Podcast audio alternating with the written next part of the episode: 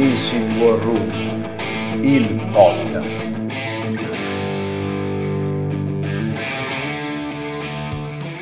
Buongiorno, buongiorno, bentornati su Missing War Room, io sono Nedio. E io sono Davide. Finalmente siamo tornati online dopo questo lungo digiuno dalle interviste e ammetto che è colpa mia, eh. Ecco, ecco, diciamo le cose come stanno perché qua se dobbiamo andare a processo poi io non voglio... Sì, sì, eh. vabbè, non è che devi continuare, cioè, avevo un po' di impegni, non è colpa mia se non fai un cazzo. Scherzi a parte ragazzi, allora abbiamo un ospitone anche oggi comunque devo dire, eh? cioè proprio gente di livello lo ragazzi. Sapevamo, lo sapevamo che cioè, era preparata questa cosa, non era come le altre volte che era... Eh, sì, capito, no? Non so cosa stai dicendo, ma va bene. Comunque, comunque eh, visto e considerato per essere in linea con il tempo fuori che è tipo glaciale, abbiamo deciso di chiamare uno... Glaciale? Sì, glaciale. Sì, devo andare al mare ed è glaciale. A parte il fatto che c'è il mare anche in Islanda, cioè per questo, quindi eh, non è che vuol dire. Comunque, per essere in linea con il clima glaciale, abbiamo chiamato qualcuno che di renacement dei paesi nordici se ne intende un pochino, no? Direi di sì.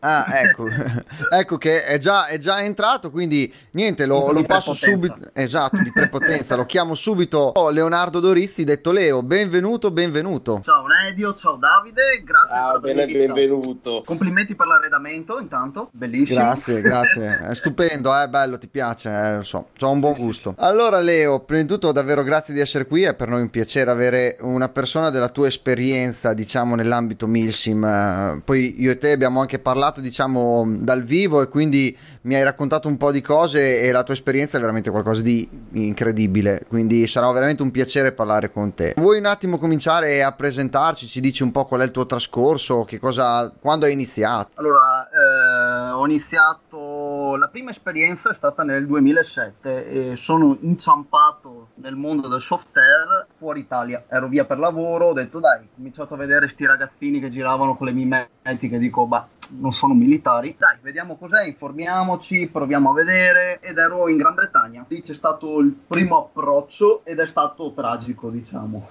non è stato proprio dei migliori perché io mi aspettavo un qualcosa da film, invece era quello che adesso da noi è il software in arena, ok? Quindi qualcosa... giocato tra ragazzini. Esatto, i rentals, co- cosiddetti rentals col fucile a, a noleggio, la mimetica da poverone con i buchi. Quella del mercato, esatto, proprio quella, con i, esatto, quella con i colori improponibili sostanzialmente. e lì, lì io mi aspettavo un qualcosa da film e ho detto mm, non lo so, forse non fa per me. Poco dopo mi è andata di lusso, ho detto dai voglio comprarmi un pantalone mimetico per girare per strada e sono finito in un negozio dove facevano surplus militare sempre in Gran Bretagna e, e, lì invece c'era una squadra che praticava qualcosa in più, quello che da noi adesso è la Milsim, il, il software un po' più tecnico diciamo. Lì ho preso accordi, proviamo, invece lì c'è stato l'amore a prima vista, cominciavi a trovare qualcuno che giocava un po' più come i film che guardavi la sera a casa nel tempo libero, dico beh forse è figo dai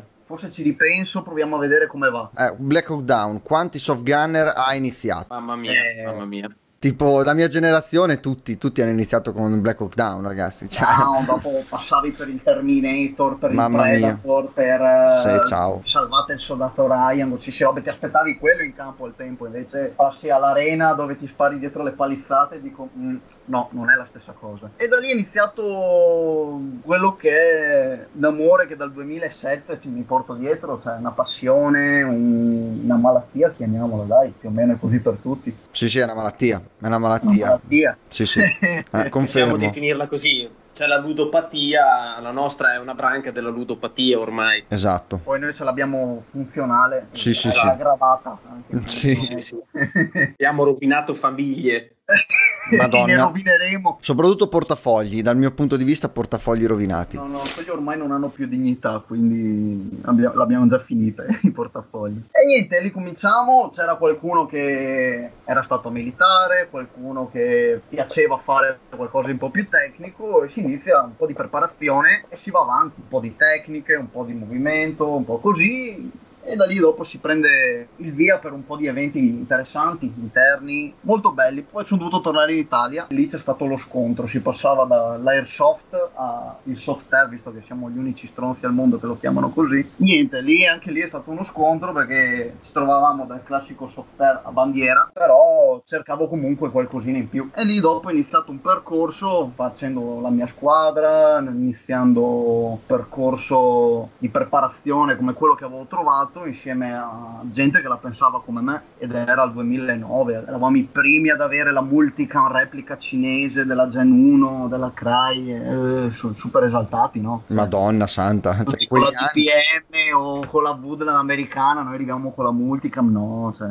fantascienza. Da lì poi comincia a svilupparsi anche l'idea del soft, de, della Milsim in Italia, quindi cominciano a spuntare fuori i primi eventi, che mi ricordo io uno dei primi che ha avuto un'impronta era l'Embassy fatto a Caorle boh, nel 2010 mi sa una roba del genere dove avevi dei ruoli dove avevi una linea di comando cominciava a diventare interessante e via via trovare gente che la pensava cominciava a voler fare qualcosina in più e si iniziava a sviluppare il discorso Milsim, visto che siamo nell'appartamento giusto al momento per parlare di Milsim, no? Eh, mi sa di sì. E niente, via via dopo è stato un percorso per arrivare fino ai giorni nostri, più o meno, conoscendo tanta gente, anche voi. Bene, dai, hai, diciamo che hai un bel trascorso, poi qui mi pare eh, hai un po' minimizzato perché da come mi hai raccontato poi dal vivo, in realtà le esperienze all'estero, le tue, sono state veramente molto variegate e intense, no? Proprio sulla base di questo ti volevo chiedere, visto che tu hai visto tante milsim all'estero, cose che per esempio io e Davide non, non abbiamo minimamente visto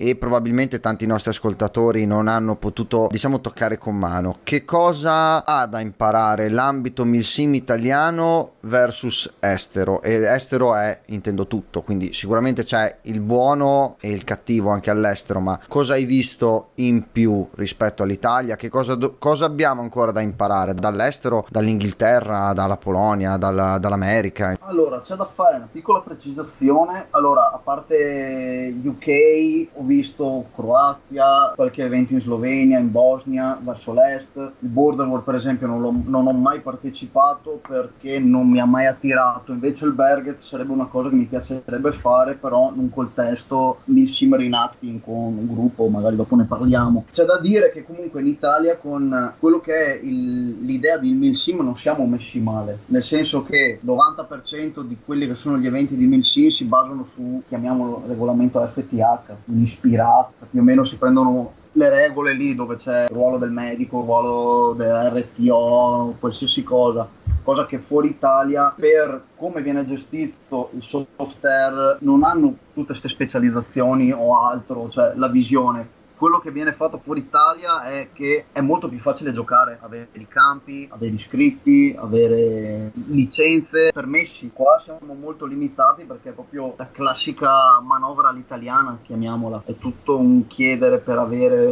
Il software in Italia non è dal punto di vista di Milsim secondo me messo male. Manca giocatore sostanzialmente, secondo me, e una mano dei piani alti nel senso che fortunatamente o sfortunatamente non siamo uno sport, quindi c'è chi lo vive come tale. Come avevamo parlato già un'altra volta, quando capiranno che potrebbe essere uno sport sarà tardi qua da noi, mentre negli Stati Uniti fanno l'evento che è sponsorizzato, che comincia a muovere veramente tantissima gente, qua da noi siamo ancora un po' indietro su quel punto di vista non su com'è la meccanica della Milsim, proprio su livello di gestione e organizzazione. Per quello che ho potuto vedere, parliamo poi dell'America e documentandomi un pochino, diciamo che in America c'è anche un'idea del, dell'organizzatore di eventi come una sorta di business, mm, esatto. volente o nolente, Milsim West o American Milsim sono dei business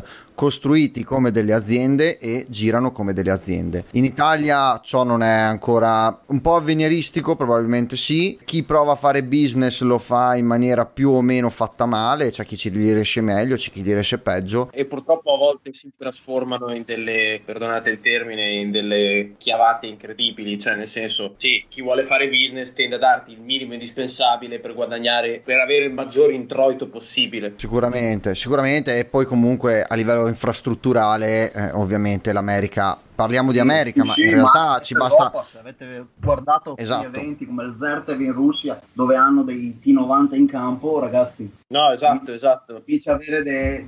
la Sardegna per giocare, la stessa estensione di terreno per fare una 72 ore. Lì hai bisogno degli elicotteri e li hanno, hai bisogno dei mezzi e li hanno, però lì è una macchina da soldi. Però il feedback che ho avuto da eventi del genere li vale, il problema è arrivarci. Ah, certo. Non è che devi spostarti, che ne so, dall'Emilia Romagna al Veneto, al Trentino, eh no. alla Valle d'Aosta o in Sardegna ancora ancora che ci vai col traghetto. Cioè, lì dopo ti tocca prendere l'aereo, spedire le repliche, spedire tutto l'equipaggiamento che devi trovare una persona là che sia fidata, che insomma... avere i permessi. Eh, avere i permessi, avere i permessi, eh, come dicevi tu, non siamo ancora uno sport eh, e quindi ciò ci dequalifica, ci toglie a livello legale qualche bega oggettivamente. Da presidente di associazione mi rendo conto che se fossimo uno sport al 100% avrei qualche bega legale in più. Detto questo, però non essere uno sport ci dequalifica veramente moltissimo e non ci dà troppo margine di manovra. Io aggiungerei pure che siamo estremamente frammentati in tutta Italia in maniera esagerata, che sia sotto il profilo competitivo, perché ci sono 2000 federazioni diverse che non sto qui a citare, ma le conosciamo tutti, e a livello Milsim ci sono 2000 organizzatori diversi, 2000 club diversi che fanno Milsim, vari circuiti che ognuno pensa di fare meglio dell'altro, perché in Italia siamo così, esatto, siamo campanilisti. Di, di tirare avanti si cerca di screditare il circuito che, con cui ti attacchi esatto esatto esatto. E quindi ad oggi a parte due o tre realtà un po' più grosse delle altre a livello mil sim una grossa realtà a livello competitivo ma comunque siamo veramente molto frammentati. Fino a che rimarremo con questa mentalità campanilistica di ognuno si fa il proprio orticello che è più bello di quello degli altri, fino a che rimarremo con questa mentalità l'Airsoft italiano, la Milsim italiana in generale, perché eh, siamo tutti figli sostanzialmente dello, dello, stesso bacino, rimarremo sempre relegati a magari belli eventi, bravi organizzatori, perché in Italia eventi belli ce ne sono, mm, mm, assolutamente, come dicevi anche tu, però rimarremo sempre un po' castrati e le possibilità secondo me in Italia ci sarebbero alla fine, gli, i, i campi belli ci sono. Eh, il discorso che facciamo un po' tutte le volte, appunto quello che diciamo che fino a quando non avremo la potenza di agire tutti sotto un'unica, fra virgolette, bandiera, che poi sotto può avere vari varie contrade, chiamiamole così, saremo sempre, passatemi il termine, dei qua qua qua, cioè delle persone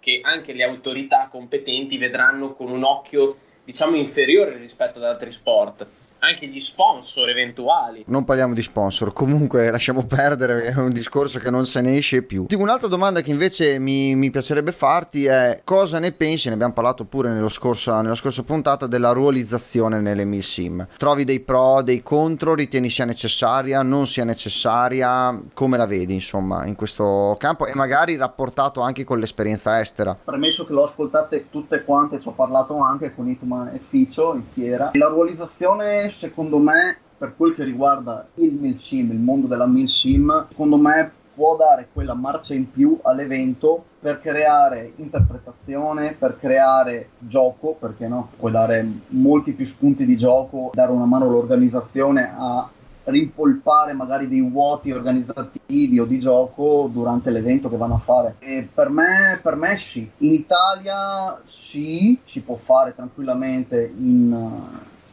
in alcune realtà di Milsim, come nel caso de, di Ficio e di Hitman, fuori Italia sarebbe ancora meglio il loro, il loro ruolo, che noi siamo relegati al nostro Jowl, fuori Italia diciamo che loro due si divertirebbero molto molto molto di più. Qua in Italia sarebbe bello, oltre al solito mitragliere, al solito medico, al solito RTO, avere delle figure diverse. Secondo me sarebbe figo Adesso io so di alcune realtà che si stanno muovendo per creare questo, secondo me ci starebbe un sacco. Soprattutto per chi magari ha il discorso Milsim ha legato un discorso di rinatting, di creare un setup a tema. Eh beh, sicuramente, come dicevano Hitman e Ficcio, poi la ruolizzazione, quindi essere inquadrati come un fante o una forza speciale o un tier 2, un tier 3, un tier 1 eh, ovviamente con un setup di un certo genere eh, dare senso al setup che hai addosso, beh, sicuramente è una cosa ancora più immersiva. Il breacher e poi vado a giocare in mezzo al bosco. O... Ce ne sono poche delle porte da far saltare in mezzo al bosco. O fai l'EOD e vai a giocare in mezzo al bosco col tutone, ad esempio. Esatto, esatto. Stupendo. In piena estate poi, ad agosto con 50 gradi. Noi, noi vogliamo ricordare eh, che il buon Leonardo si fa le foto con le maschere, non sono maschere di quelle da soft air quindi la schiuma che fa dentro è schiuma vera. È vera, è vera, è un waterboarding naturale durante le foto. Auto indotto oltretutto. Esatto. È quella la cosa peggiore. Volevo farmi una domanda prima un po' a monte. Volevo appunto chiederti, Leo, secondo te eh, una milsim come può essere, cioè, quando è che una giocata diventa una milsim, anche una giocata organizzata diventa una milsim. E quali sono secondo te i mindset, cioè la mentalità con cui un giocatore si deve approcciare al mondo delle milsim?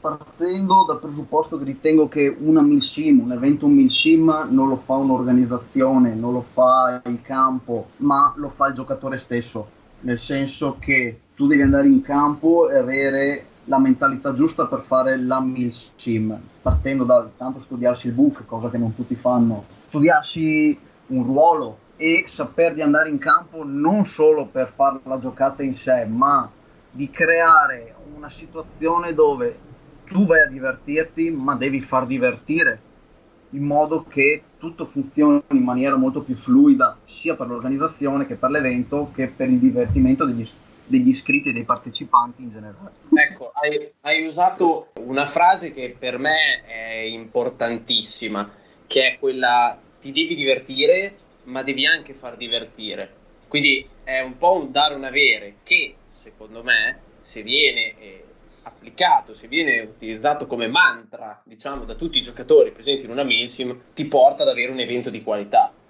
Perché sì, purtroppo, chiaro. non so se a te è capitato, ma immagino di sì, di trovarti a delle milsim magari organizzate in modo estremamente capillare dove ti trovavi dei partecipanti che non avevano assolutamente la mentalità da milsim quindi che volevano vincere a tutti i costi esatto. e, di, e, di, conseguenza ti andavano a rovinare un po' te l'evento ma senza saperlo se lo rovinavano anche loro stessi perché magari in un evento preparato per 24 ore dopo 6 ore loro avevano già fatto quello che per loro era il massimo e, si perdevano le altre eh, 18 ore di, di, evento che era stato organizzato, magari con missioni particolari e robe varie.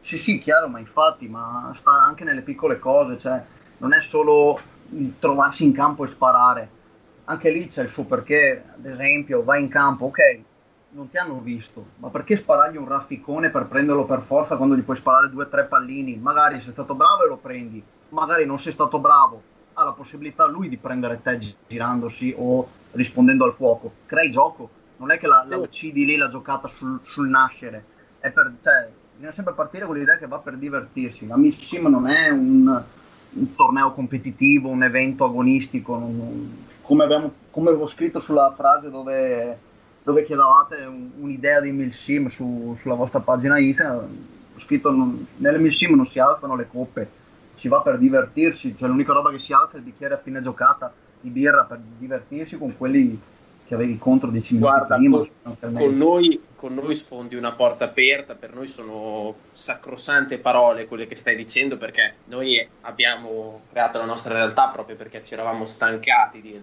dell'altro mondo. E, e, appunto cioè, sentir dire queste cose mi viene da dire cavolo ma allora forse non siamo matti noi. Cioè forse, forse diciamo delle cose giuste arrivi a un certo punto dove dei rafficoni dei corti stufi dici bah che non giocarsela meglio divertirsi di più magari. Assolutamente, ma infatti è il bello poi della sim, cioè il, il poter risolvere una situazione in una maniera che non sia per forza il dover sparare. Questa è la grande, enorme differenza eh, di gioco, oltre a tutti i regolamenti che si possono avere e non avere, ma è proprio la possibilità, il libero arbitrio di risolvere una situazione in una maniera diversa che sia da quella da tirare il grilletto. Questo è il bello della MilSim. Purtroppo, come diceva Davide, non tutti gli eventi ben organizzati portano in seno persone che la ragionano in questa maniera. Ci sono ancora tanti cowboy anche nella MilSim, dal grilletto facile. Allora, abbiamo parlato fino adesso un po' degli eventi, così. Raccontavi che eh, la tua es- attuale, attuale esperienza, chiamiamola in questo modo, eh, non sei effettivamente legato a un club, tu e la tua compagna Jane, giusto? Sì. Ok, siete dei freelancer, quindi sì, un po' circa, come Hitman senso... Sì, nel senso che abbiamo trovato una squadra che aveva la, ha la stessa nostra mentalità di gioco, però ci hanno dato l'opportunità di praticare in maniera autonoma, dato che la squadra con la quale sono tesserato attualmente è di Milano io sono in Veneto, la mia ragazza è in Emilia, siamo un po' fuori mano per andare tutte le domeniche a giocare da loro. E... La vedo difficile, sì, sì effettivamente. Ci hanno dato la possibilità di praticare su totale fiducia, perché comunque ci conosciamo da anni, abbiamo partecipato a eventi insieme, cioè insomma ci conosciamo, da freelance, come dicevi te, ovvero di prendere parte a giocate, a eventi che vogliamo noi nel senso senza essere vincolati a scelte di club che possono essere o faccio un nome così PCR o una, un evento domenicale, una giocata in arena. No, se mi piace l'evento vado, se non mi piace passo, nel senso ne cerco un altro, tanto ormai la scelta è, è ampia, voglio dire, poi puoi trovare qualsiasi tipologia di evento. Non senti il bisogno di essere aggregato per forza a un team, non senti il bisogno di fare il tuo team, ma ti, in un certo senso ti basta poter partecipare dove e quando vuoi e buona. O magari, magari hai pensato a fondare un team e poi ci sei ricreduto, insomma, non hai pensato no, ma preferisco così. No, diciamo che dopo 11 anni col mio team a portarlo in campo tutte le domeniche, a stargli dietro, a organizzare tutto quanto, mi mancava il giocare per me, sì. nel senso andare in campo, dire beh, oggi non devo stare dietro a nessuno, non devo guidare la squadra, voglio di sparare due pallini anch'io, di farmi il mio schema di, di gioco con quei due o tre che, che mi piacciono, che giocano nella mia maniera, quella più affine al mio modo di stare in campo. Insomma ho detto proviamola così, è arrivato un momento, la squadra non potevo dare altro, io non potevo niente, dare più niente alla mia squadra e la squadra non poteva più darmi niente a me, ho detto dai, preso questa decisione, ho detto proviamo un anno sabbatico di, di libertà da freelance e alla fine al momento sono diventati due, quasi tre. Al momento non sento la necessità, cioè, mi piace così, ho, ho conosciuto tanta gente nuova, ci siamo trovati anche noi in campo una volta prima del lockdown, ci siamo conosciuti anche fuori, i legami con altre gente, altre organizzazioni, altri team ci sono e non va male. Diciamo che comprendo anche un po' la tua stanchezza dopo tanti anni di portare in campo il team perché io anche se in questo momento magari gioco meno a causa lavoro e tutto e comunque organizzo le giocate anche se non sono in campo, per dire, anche se non ci sarò. Poi, poi il braccio in mezzo, in mezzo, al bosco sono io, perché questo diamo credito a, a chi si fa il culo. Chi prende la merda in mezzo al bosco e scala i monti è lui, io sono a casa a chiamare persone e organizzare sostanzialmente. io sono operativo, capito? Tu sei l'operation, io sono la parte diciamo del man- della- The live management, mettiamolo così, se vogliamo proprio essere fighi con termini ad cazzum. Torniamo al freddo del nord, eh, visto che ti abbiamo presentato così, anche se oggettivamente c'è comunque l'aspetto da nordico, non è che ce l'hai proprio, no, insomma, no, sei... con gli occhi azzurri? Eh no, no. La barba lunga, no. Beh, la barba c'è però. Perché norvegese, cioè perché i set norvegesi? Perché è una scelta quantomeno inusuale, cioè la cosa più semplice è in Italia sostanzialmente si aspira agli americani, come è per noi, o reparti italici eh, e poi sostanzialmente qualche inglese, sì, gli inglesi ci sono e poi ci sono quei 4-5 di cui tu fa parte del, del norvegese. Oltretutto siete molto belli, eh, devo ah, dire che Sono... Io, gliel'ho detto, io gliel'ho detto, io mi sto appassionando ai set norvegesi guardandoti. Sì, ma tu devi smetterla perché non puoi comprare tutte... Ho un problema patologico, aiuto! Sì, eh, stava rischiando in fiera, mi ricordo, mi ricordo. Ma perché non c'ero... Ma poi ha fatto un acquisto che non c'ero io, ma ha fatto un acquisto, guarda, non dico niente, non dico niente, ma dico solo mangia pastelli. Cioè, dopo quell'acquisto da Mangia Pastelli, io non so neanche se più parlargli. Sinceramente, volevo chiudere il canale e fare tutto da solo. Detta schietta, perché Norvegia? Perché norvegese? Insomma, raccontaci un po', insomma, come ti sei appassionato. Diciamo che è stato sostanzialmente per caso. Come hai detto te, più di quelli che si avvicinano al mondo dei rinatti si buttano sull'americano. Stati Uniti, UK, russi, perché anche quelli ce ne sono veramente tanti e anche quelli sono molto belli, mi piacciono, ma sono pigro e non ho voglia di informarmi sul mondo russo. Diciamo che una delle mimetiche, riportando al discorso che facevamo prima di Black Hawk Down, è sempre stata una delle mie preferite, la Tricolor, la DCU, mie preferite, cioè una del, delle ultime mimetiche americane che continuo, che continuo a tenere nell'armadio perché è proprio affetto per quei colori lì. Beh, la DCU, per, per, come la vedo io, è tipo la mimetica più bella che sia mai stata prodotta e forse mai verrà prodotta. Esatto. Cioè, non, non c'è nulla sopra, per come la vedo esatto. io. Esatto. E niente, guardando le foto, perché dico, vabbè, dai, vediamo di fare qualcosa di nuovo su base di DCU, DCU. inizio a guardare le foto e iniziano a saltarmi fuori, mettendo tre color desert, queste foto di norvegesi. Dico, beh, mica brutta sta mimetica, è una DCU praticamente con le macchie molto più grosse. Inizio a guardare, inizio a cercare, riesco a trovarne una o due, adesso sono 10-12, me le portate a casa e inizio a studiarmi un po' quello che è il mondo dei setup norvegesi. E comincio a informarmi, la storia, tutto quanto, dico, beh, però mica male sta stile party, anche vestiti bene, cazzo. E da lì inizia questa brutta malattia di, di, trovare il gear norvegese, che è una malattia veramente grossa. Eh. Immagino, anche perché la reperibilità, immagino sia... Come tutti i piccoli eserciti, la produzione è limitata e la reperibilità ancora meno, siccome è ristretta al, territorio nazionale e ai reparti, quelli loro sostanzialmente, perché tutto quanto è etichettato e numerato salvo qualcosa che ogni tanto salta fuori senza etichette, però inizio a guardare poi dico caspita, ma anche queste foto, quelle che trovi con gli operatori col G3 in mano. Bellissimo, cioè tu non puoi capire Dio mio, il tuo G3 mi ha aperto un mondo. Davide si è segato su quel allora, G3. Non volevamo dirlo perché siamo in fascia protetta, ma sì, l'ho fatto. ma che fascia protetta? Tanto uno può ascoltarlo quando vuole, il bambino se lo ascolta. Scrivete Ncamo, Ncamo con la K su Google le prime tre foto, scusa, le prime due foto sono di Leo. Cioè, letteralmente, le due immagini. Niente, inizio a vedere questo G3 dico, caspita, belli, caspita, è grosso sto fucile, lo voglio, lo voglio. Allora inizio a cercare i pezzi, inizio a, cioè lo chiamano End Canon, Norwegian End Canon, quindi era una, una potenza inaudita, tu li guardi senza portapiastre sotto, proprio solo gibernaggio, neanche l'elmetto, dico, beh, va, questi sono spavaldi, eh voglio fare quel setup lì, voglio, sono troppo ignoranti. E da lì dopo inizia con tutto quello che è il setup moderno, la ricerca del pezzettino, della taschina 416 con tutti i dettagli giusti e bisogna diventare mafili, però una volta che finisci un pezzo, un kit, un tattico, anche solo l'elmetto che una volta trovare il telino era niente, era come trovare un unicorno in mezzo a un hanno ne so qualcosa, ne so qualcosa. esatto. Di telini Davide ne sa qualcosa, ma anch'io in questo momento in realtà. Cominci a metterli lì, metterli a parte, metti nell'armadio, proprio è bello da vedere. Dopo salta fuori un'altra unità, dici caspita, anche questo è bello, vai in cerca di, di, di quel pezzo, della maschera antigas, del tutone, poi vi, li vedi, cioè, l'esercito piccolissimo, equipaggiati da panico, dici boia, prendono una follia per ogni singolo operatore, dopo inizi a guardarti le storie, fai...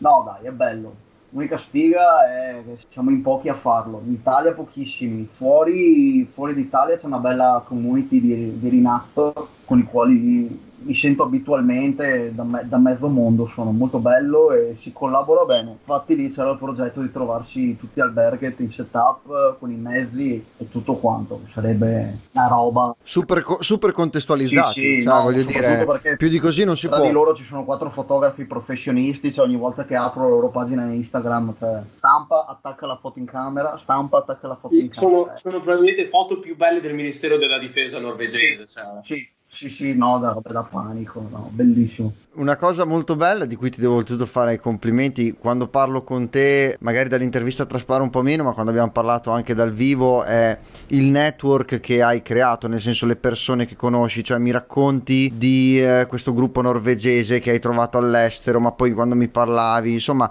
hai un network veramente, veramente, veramente enorme che ti dà per, la possibilità veramente di conoscere tante, tante persone. Sì, sì, ma, no, ma non solo Norvegia, Polonia, Repubblica sì, sì, Ceca, sì. Stati Uniti cioè si collabora tutti veramente nel contesto di reenacting in Italia tante volte si cerca di farsi le scarpe uno con l'altro perché ti vuoi rubare il pezzo oppure sei invidioso del pezzo Lì invece no. Tristemente sì, tristemente sì, a tutti, in tutti gli ambiti, eh? che sia americano, UK, italiano, cioè veramente a volte ci sono delle stupide gelosie che a volte ti fanno anche dire ma, ma perché? Ma perché? club sciolti per, per, per, una tasca 9 mm che esiste in quattro pezzi al mondo. No, lì è molto bello, cioè chiedi si mobilitano, se lo trovano, te lo rigirano al prezzo che l'hanno fatto loro, dopo ti mandano degli extra, cioè, adesso con un ragazzo americano gli devo mandare su un tattico che mi avanzava, lui mi manda giù un mount, scambio non è alla pari ma chi se ne frega, cioè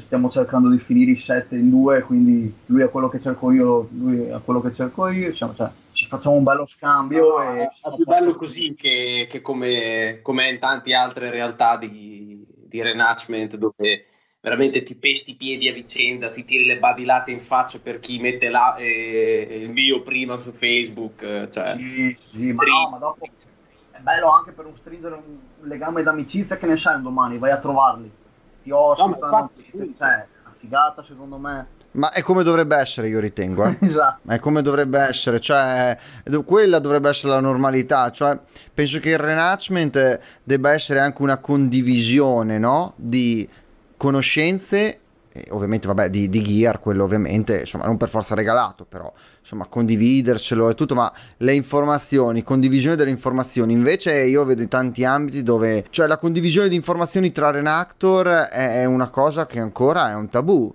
Cioè tanti che ah ma io no questa cosa non la dico te la dico cioè insomma ragazzi, cioè, va bene tutto, le informazioni, siamo nell'epoca che l'informazione praticamente è l'arma più grande che si possa avere, però le informazioni prima o poi saltano fuori, cioè io penso che quando a me qualcuno mi scrive per chiedermi info su, su diciamo determinati setup o quello che seguo io, che conosco io ovviamente, che è una piccolissima parte, diciamo che a meno che non mi faccia arrabbiare con la classica domanda ho un JPC e una Woodland cosa ci faccio? E allora quello mi fa triggerare tantissimo, però tolto il discorso questo, cioè se uno mi chiede un qualche informazione in maniera comunque eh, gentile e tutto, io sono il primo che ti, ti dà ref, ti, quello che ha, ti dà informazioni. Cioè, penso che il bello sia il creare il network in queste cose qui se non creiamo network pure in, ste, in, sto collezionismo, in queste cagate della vita, ragazzi, se dobbiamo fare la guerra pure per una taschina 9 mm, come dici tu, ragazzi miei, cioè piuttosto vado a giocare bocce con i vecchi, a tirare bestemmie, che sicuramente mi potrei divertire comunque. Le bestemmie ci no, sono. secondo me, ad un certo punto, poi mettiamo un caso, io sono nuovo, sto iniziando, magari non so veramente dove andare a sbattere la testa, faccio qualche domanda,